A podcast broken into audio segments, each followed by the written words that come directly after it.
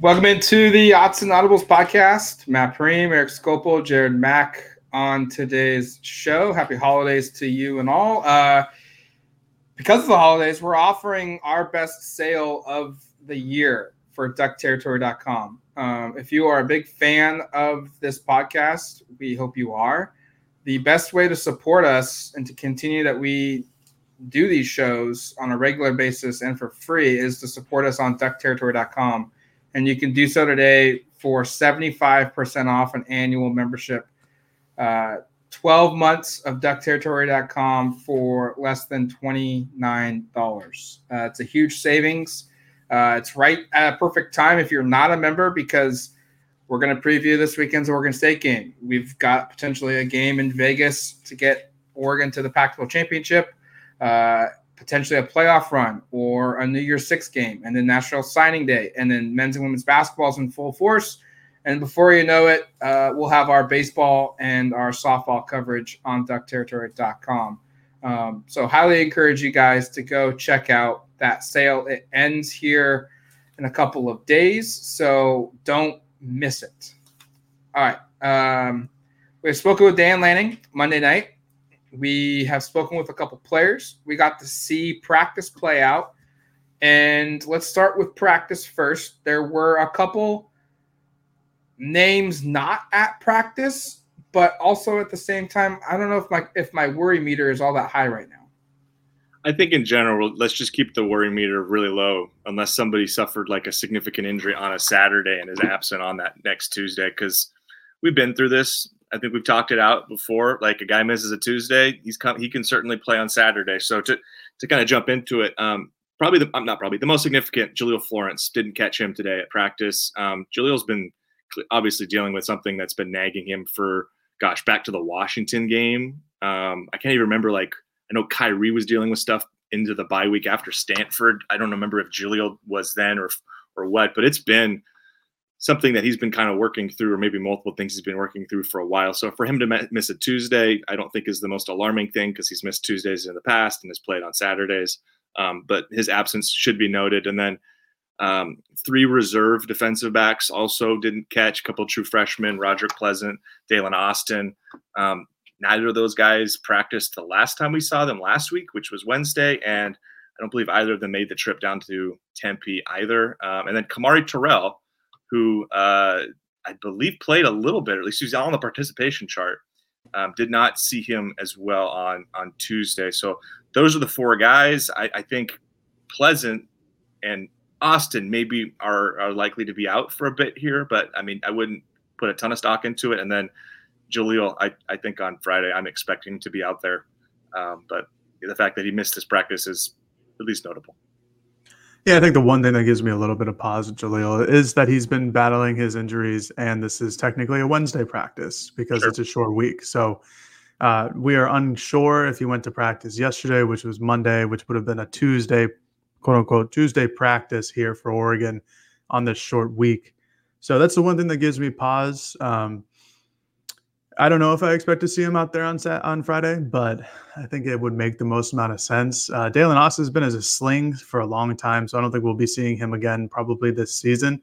You know, Roderick Pleasant had three snaps against USC, didn't go back into the game towards the end, and then missed the Wednesday practice, and then didn't travel down to Tempe. Uh, Kamari Terrell played the very first kickoff for Oregon, got re aggravated, whatever his injury was, looked like a lower leg injury, and then didn't play the rest of the game. So we'll see that um, if he comes back. But uh, uh, still fine on the injury front. You still have guys like Khyree Jackson, who was still there, Dontae Manning, Julio, or it's not Jahlil Florence, but Nikko Reed and Trikweze Bridges there um, as guys who stepped up. And then Solomon Davis is a true freshman who made the trip to Tempe, uh, was the third string cornerback today during drills. So there are bodies there. It's not that there are, um, you know, that there's nobody left, but you certainly would want to have Jahlil out there if, if possible.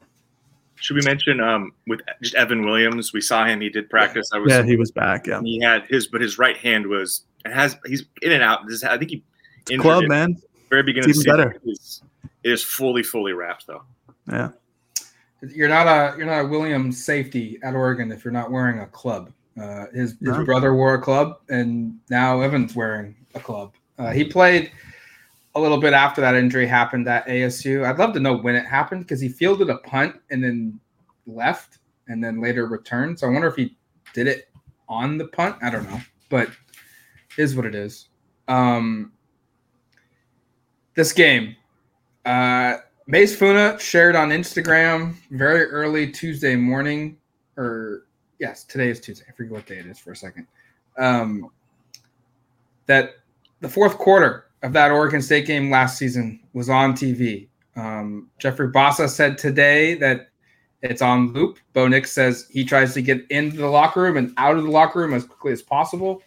Um, Monday night, Dan talked about this game, and um, I can't remember. I think Eric asked the question of just what sticks out with you most of the last year's game, and he was very blunt about it. That fourth quarter, um, I think this team's pretty. Like, they are acknowledging what happened should not have happened, and they're using it as motivation to to a degree.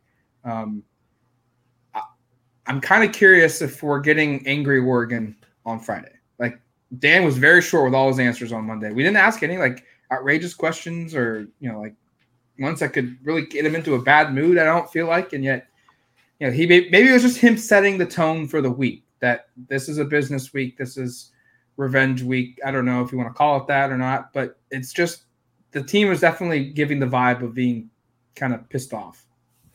I would say Dan was matter of fact. He was pretty. He was a little bit more um, concise maybe than sometimes on a Monday. At times on Mondays, he's gotten a little bit more verbose, maybe kind of gone into things a little more detail. But he was he was pretty to the point and pretty buttoned up. And and, and to your point, Matt, um, I think it's probably one of the more notable things this week is the fact that yeah, in their locker room, it sounds like that fourth quarter is running nonstop. Um, I think Dor- Brandon Dorlus joked that like we've tried to change a channel, we can't.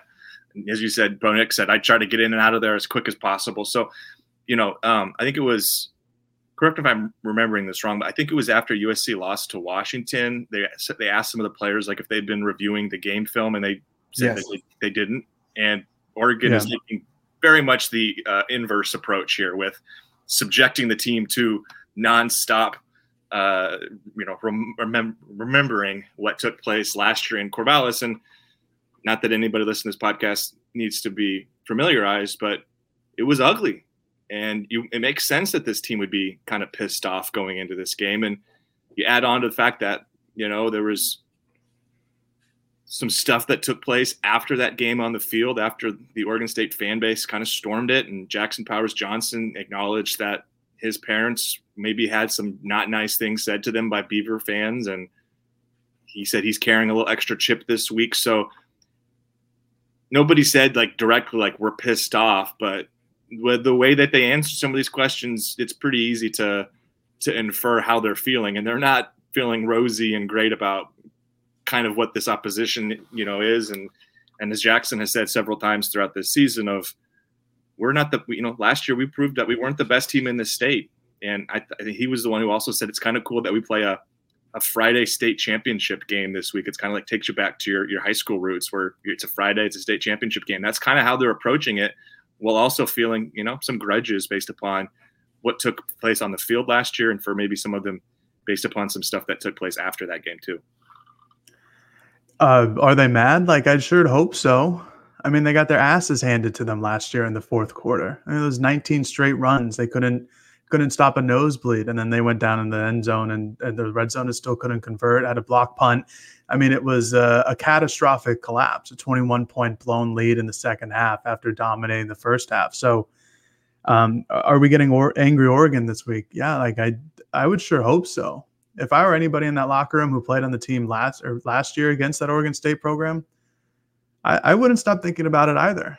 And I don't necessarily know that I would need the game to be running in the background, but you want to know what that would make me mad because that game probably still makes me mad if you think about it.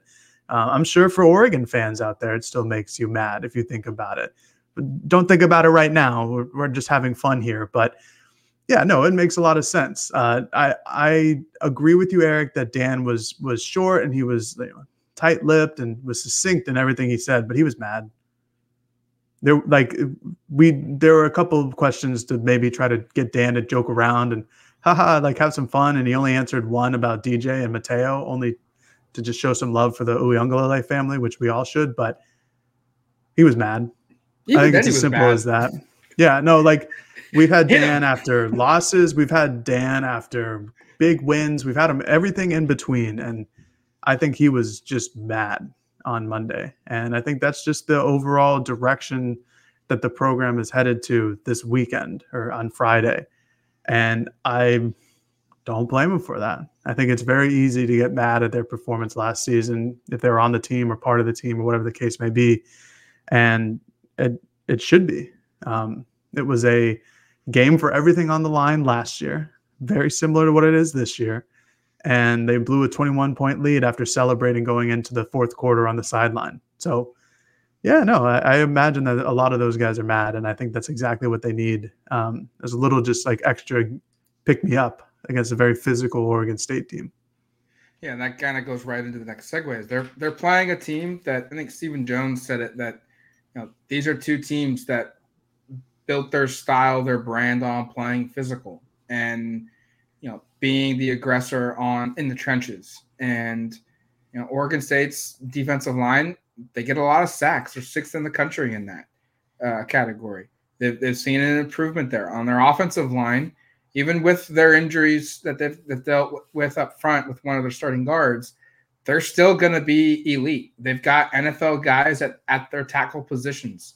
Um, their offensive line is is terrific. It this is going to be uh it's like a slugfest, like both teams throwing rocks at each other. And you know, I, I think Oregon's the better team. I think Oregon should win this game by more than two touchdowns. But that also doesn't mean that this isn't going to be uh, a hard game. Like this is, I still think it's Oregon's got to bring forth their best effort. They've still got to, you know, play consistent four quarter football, and that's something that Steve Stephens, I think, said today was, you know, we played good for three quarters. They played good for four, and we have to play better. And you know, this is going to be one where we're going to learn a lot about this team. Um, we're going to learn a lot about their focus, and you know, one in which that they probably should blow them out, but will they? I don't know. And blow them out, I mean by you know maybe two scores, two or three scores.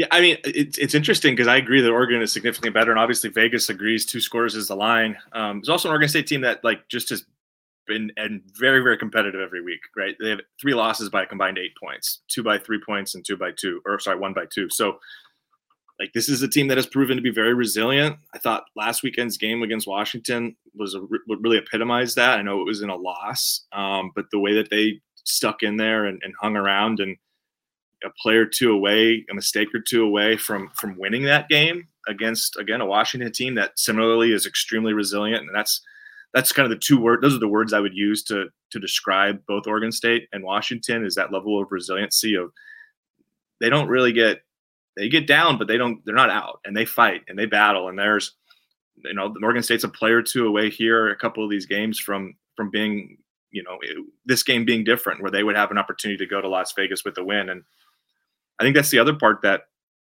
you know I hope isn't lost, and I think the fan base has a pretty good idea. We've tried to explain it, but like the same thing can't happen this week in terms of if Oregon loses, they don't go to the Pac-12 championship game most likely. I mean, Arizona State could beat Arizona. I guess Kenny Dillingham could do the Ducks a favor, but if you've watched Arizona play recently and really throughout this year, I would be stunned if that's a particularly competitive game, unless Kenny's pulling out incredible amount of tricks, which he will try. There's no doubt about it. We just had the whole oh yeah no. experience. Like you know, he's going to run 27 uh-huh. swinging gates, and maybe maybe they'll have a right guard at quarterback next this upcoming game just to throw more thing weird He's things. He'll try, yeah. He'll try out there, but more than likely, this is a same scenario, and Oregon State will have that same motivation of we're not going to go to the conference championship game, but we can make sure that our biggest rival doesn't. So they're going to be motivated. There's no doubt about it. Oregon's going to be motivated for slightly different reasons, but Oregon State will have its own reason to be, you know, loaded for bear here. And I expect this game to be extremely physical. I think that would be that's the right way to describe it, just the way both of these teams play and with how they pride themselves, especially at the line of scrimmage. Um, I think it's going to be really fun. I'm, I'm, I'm really excited to see what this game looks like.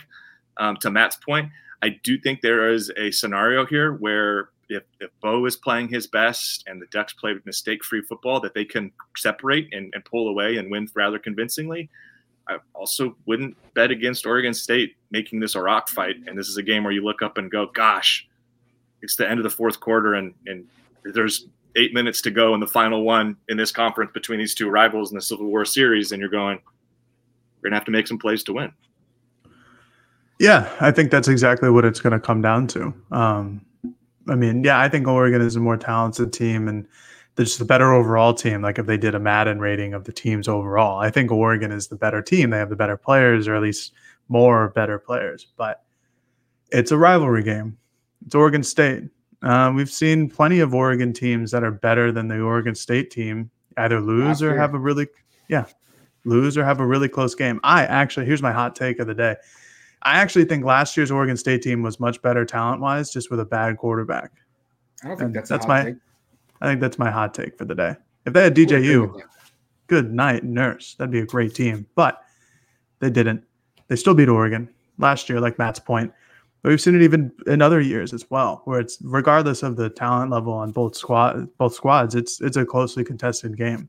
Um, and that's kind of what I'm thinking. We'll get into our predictions later in the week, but that's kind of how I feel about what's what's happening. But Eric did a great job of outlining what's at stake for Oregon State, and I think that's pretty easy to overlook sometimes because they're not competing for a conference championship game. They're not competing for a college football playoff situation, and that's largely what all college football is. It's not, hey, we we we get to have a nine win season, and and uh, you know our program isn't as storied as other teams, and a nine year se- or nine win season is really good for us. It's like no. All we care about is the college football playoffs and the Pac-12 championship game or the conference championship game. But that's going to be a very hard, hard nosed and determined team that comes out on the field on Friday in Oregon State. Um, they have a lot to play for. May not seem like it from a very broad, maybe like hundred thousand foot perspective, but from a one foot perspective, they have a lot to play for. And Oregon, from a one foot and a hundred thousand foot perspective, has a lot to play for. And we talked about it: the trip to the title game, uh, a rematch with Washington, uh, a victory there probably puts you into the uh, co- uh, college football playoffs, most likely puts you in the college football playoffs. We probably sound like we did last year, except for the college football playoff part, because that was more of a not likely situation to happen with two losses, although yeah. one was to Georgia. However, the Pac 12 championship game is still on the line, and that's going to be big because you're likely going to play an undefeated Washington in that matchup. And and like Eric pointed out, like same as last year, if Oregon loses, there's no conference championship game.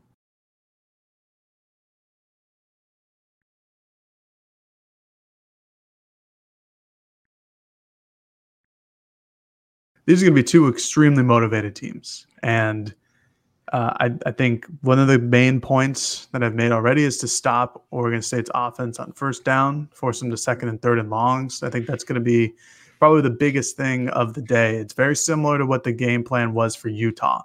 Do not let the running backs get going on first down, turn it into second, third, and shorts because that's where they pick them up.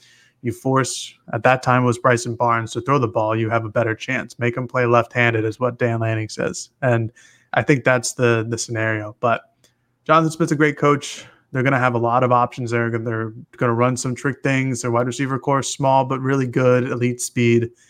Um, I'm like Eric. I'm very excited for the game because I think it's going to be a close one. I think it's going to be a little bit of a nail biter, and that's great. It's going to be the last Pac-12 regular season game for the University of Oregon, unless it comes back in 20 years as the Pac-12, because that's what conference realignment does. Yeah, this this Oregon State team, um, Jared talked about it of the passing and making DJU throw the football in second and third and long. Um, both their receivers, uh, Silas Bolden, Anthony Gould, both of them are like five eight, five nine at their best. They're five eight. Um, yeah, they're sure. probably even they're probably even smaller than that. And you know, you asked Dan like, what's made them so good, and he he called their elite speed, but I don't know if if either guy is someone that Oregon can has to look at and say, well, we need bracket coverage or we need a safety over the top. Um, like Oregon should be able to to stick, you know, with them and load the box. And we've seen teams do that. Neither guy is inside the top 10 and, in passing yard, uh, receiving yards this season. Um, they've got a tight end that's solid, um, and, and, and, and Jack Velling, but this game's to boil down to the front seven. And you talk to Dorlus, and he kind of recognized that. Like he said that the way they played in that fourth quarter and that second half defensively, the tape that they put out, he said it was not worthy of, of, of Coach T, is what he said. You know, his his resume. They, they felt embarrassed for him. They felt embarrassed for their unit. And this is just to boil down to, I think, just can Oregon make so to what Jared's point, do what they did against Utah. Can you put them in third and long, second and long situations? And if you do that more often than not, you're going to win this football game just because of the percentages. DJU is going to make mistakes. The receivers aren't, they don't have a possession receiver that they can go to over the middle. Jared and I saw that play out. Um, we were watching the game in the bar. We, we talked about it. Like they just didn't have, you know, they, they had an open guy, but it, it was such a tight window to make it because of the lack of height. Um, it, it, it's it, it seems crazy to say it, but it simply, in my opinion, just boils down to can Oregon's front seven dominate and force them into third and longs, uh, second and longs. I think kind of building off of that, if and if we want to use the Utah game as kind of the script, is the Oregon offense. If it comes out and has consistent success, and this will be, by the way, we have to acknowledge, and we'll get more into the specifics as we go on this week one of the stiffer tests. Oregon State's defense has been excellent this year. They've replaced a lot of players in the secondary, um, some players at the second level, and they've kind of picked up right where they left off. They've improved, as Matt said earlier, in terms of getting after the quarterback, one of the better teams nationally.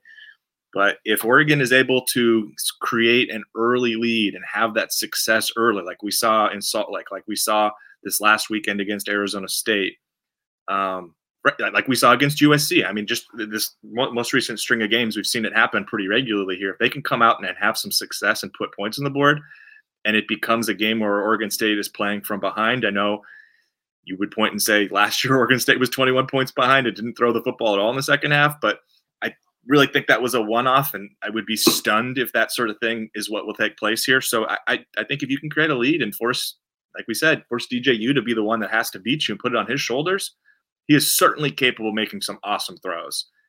It's also not exactly their game plan, not exactly the way they want to play football. They would they love to play with the lead. They love to be able to just lean mm-hmm. on their running backs, lean on that offensive line.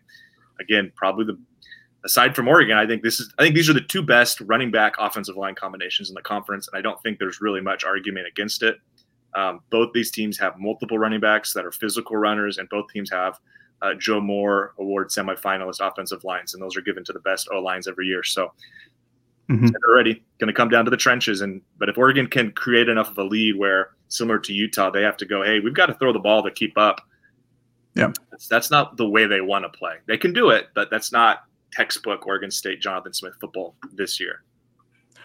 Yeah, I just had one more thing about the game last year. I mean, Oregon got off to that start. Sure. And did it against what I think is a, a more, I guess, individually talented defense. I think they had higher level players last season than this year. I think this year they are more cohesive of a unit and play better with each other and have a, obviously have a better defensive line to to get after the quarterback, which will be a huge.